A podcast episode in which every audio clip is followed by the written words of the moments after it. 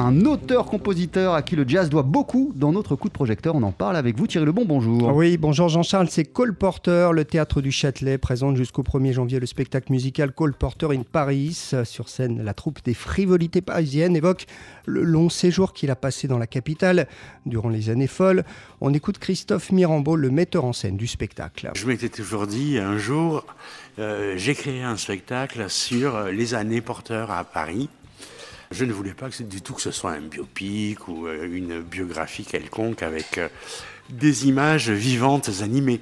Non, je voulais un livre d'images, je voulais un livre de musique avec des émotions, du son, de la couleur et que l'on puisse découvrir dans toute sa splendeur infinie, vraiment, euh, la musique de ce génial lyriciste-compositeur qui n'est pas forcément si connu que ça en France, en dehors des grands standards de jazz. Cole Porter arrive à la fin de la Première Guerre mondiale à Paris. Oui, en mille neuf cent dix-huit, il restera donc dans la capitale jusqu'en mille neuf cent vingt-neuf et cette période aura une influence considérable sur la suite de son parcours. C'est une période capitale parce qu'il euh, se nourrit de culture française, d'esprit français aussi, parce que dans ses chansons écrites à Paris, et puis par la suite, on va bien voir combien euh, son irrésistible humour se marie avec l'ironie et parfois la cruauté mordante de l'esprit parisien.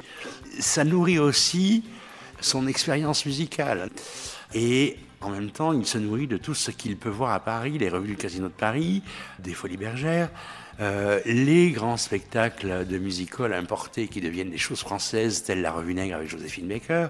Il y a eu cette espèce d'explosion culturelle d'après-guerre et c'est une nourriture extrêmement essentielle à l'offre musicale et des lyrics qu'il va nous faire par la suite.